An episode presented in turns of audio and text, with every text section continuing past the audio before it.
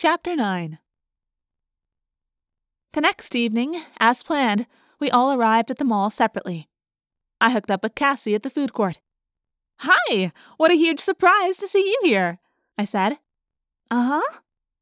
We did a little act for any curious controller who might be watching, pretending to be surprised to see each other. I looked at my watch. Perfect! We have 15 minutes to wander slowly toward the gap. I saw Jake and Ax down playing video games. Cassie said, Poor Jake. Ax is a little unpredictable when he's in human morph. While I was watching, he tried to eat a cigarette butt out of an ashtray. Andalites have no mouths and no sense of taste, so whenever Ax played human, he found the sense of taste extremely exciting. He would try to eat everything around him. I laughed at the image of Ax chewing on a cigarette butt. I was surprised I could laugh. This was not a mission I was looking forward to. We arrived at the store. Marco says it's in the last dressing room, I reminded Cassie. And we have to assume the people who work here in the store are all controllers. Speaking of Marco, I wonder if he made it on time? I'm sure he did, Cassie said. He seems to be kind of into all this lately. Yeah, what's that about? I muttered. Cassie shrugged. People change, I guess. I feel sorry for Tobias not being able to come along. It'll tear him up. On the other hand, I'm jealous. I nodded in agreement. I was feeling hyper again, jazzed, the way I usually did before we set out to do something dangerous. Only more so this time. I'll admit it, the Yeerk pool scared me. The idea of that awful place made me sick at heart. And now we were going back down there. Time to go to the dressing room, I said. Pick something out you want to try on. Cassie looked at me blankly. Like what? I rolled my eyes. Cassie cannot shop. She is shopping impaired. Just pretend you're me. Grab a sweater or something. I spotted Jake and Ax across the room. Ax's human morph is always a little surprising to see because it's a combination of DNA from Jake, Marco, Cassie, and me. He is a guy, but sort of pretty and with a definite hint of weirdness about him. I grabbed a sweater for Cassie and held it out for her. Like I would ever wear that, she said. It says dry clean only. We went to the next to last dressing room and closed the door behind us. Let's do this, I said tersely. We had all decided the best way to go was in cockroach morph. The last time we'd morphed into roaches, things had not gone well. But roaches were fast, and their senses were good enough to use for our purposes. Also, they might go unnoticed. I was not looking forward to doing the roach body again. I don't like becoming anything that can be stepped on. Besides, if you think looking at a cockroach is gross, try being one. I looked at Cassie and let out a yelp. Two hugely long antennae were sprouting from her forehead. Jeez, you could have warned me you were starting. Morphing is not some neat, sensible process where you just gradually become something else. It is much weirder than that. Different changes happen at different times. Body parts appear suddenly, other parts disappear. And the sizes don't always match up till the end. The first change on Cassie was the sudden appearance of the antennae, which shot straight out of her forehead like two fishing poles. Then her skin started to get crispy looking. At the same time, we were both shrinking, which feels just like falling. I mean, you see the walls shooting up higher and higher. You see the ground rushing up at you like you're a parachutist whose chute didn't open.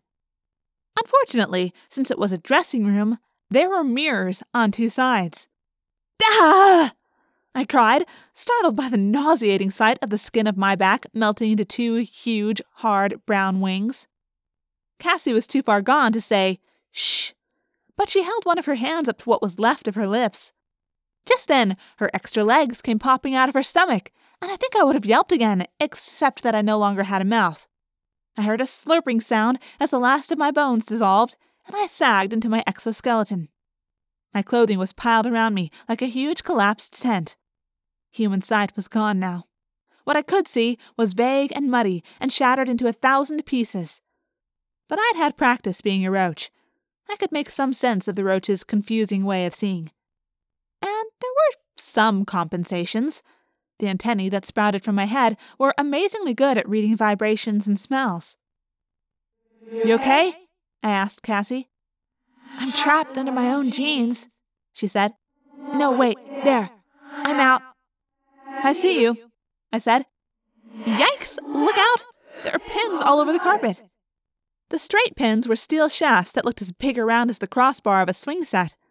The sharp ends didn't seem very sharp at this size, and the blunt ends were like big steel beach balls. Okay, let's get out of the way, I said. We scurried on our six legs over to a corner underneath a small triangular seat. Man, this roach brain really wants to run, Cassie said. Tell me about it, I agreed. When you first morph an animal, it is almost always a struggle to adjust to its particular instincts.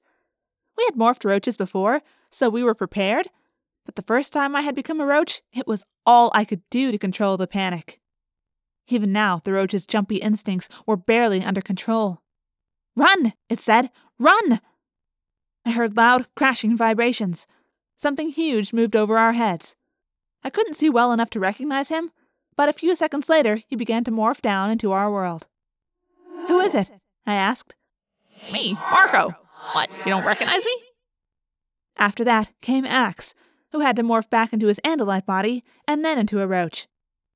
Jake grabbed all the clothing we had shed, stuffed it into a bag, and took it away to store in one of the coin lockers out in the mall. Then he came back and morphed into his own cockroach form. His own outer clothing would be sacrificed, left in the dressing room. That would look strange, but not as strange as five separate sets of clothing. Okay, boys, girls, and bugs, Marco said. This has taken about 15 minutes, which means we are already down to an hour and 45 minutes in morph. And this is not a morph I want to be stuck in. Amen. Let's move out, Jake said. We scampered like a very tiny, very gross army beneath the divider that separated us from the next dressing room. This was the dressing room Marco believes led to the Yeerk pool. We can hide up under the seat, I said.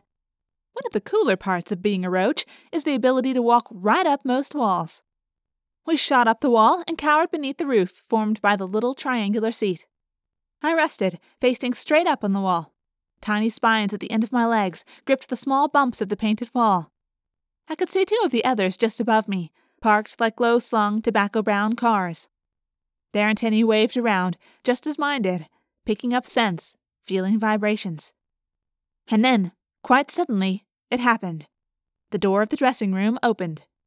A shape so tall it might as well have been a skyscraper came into the room.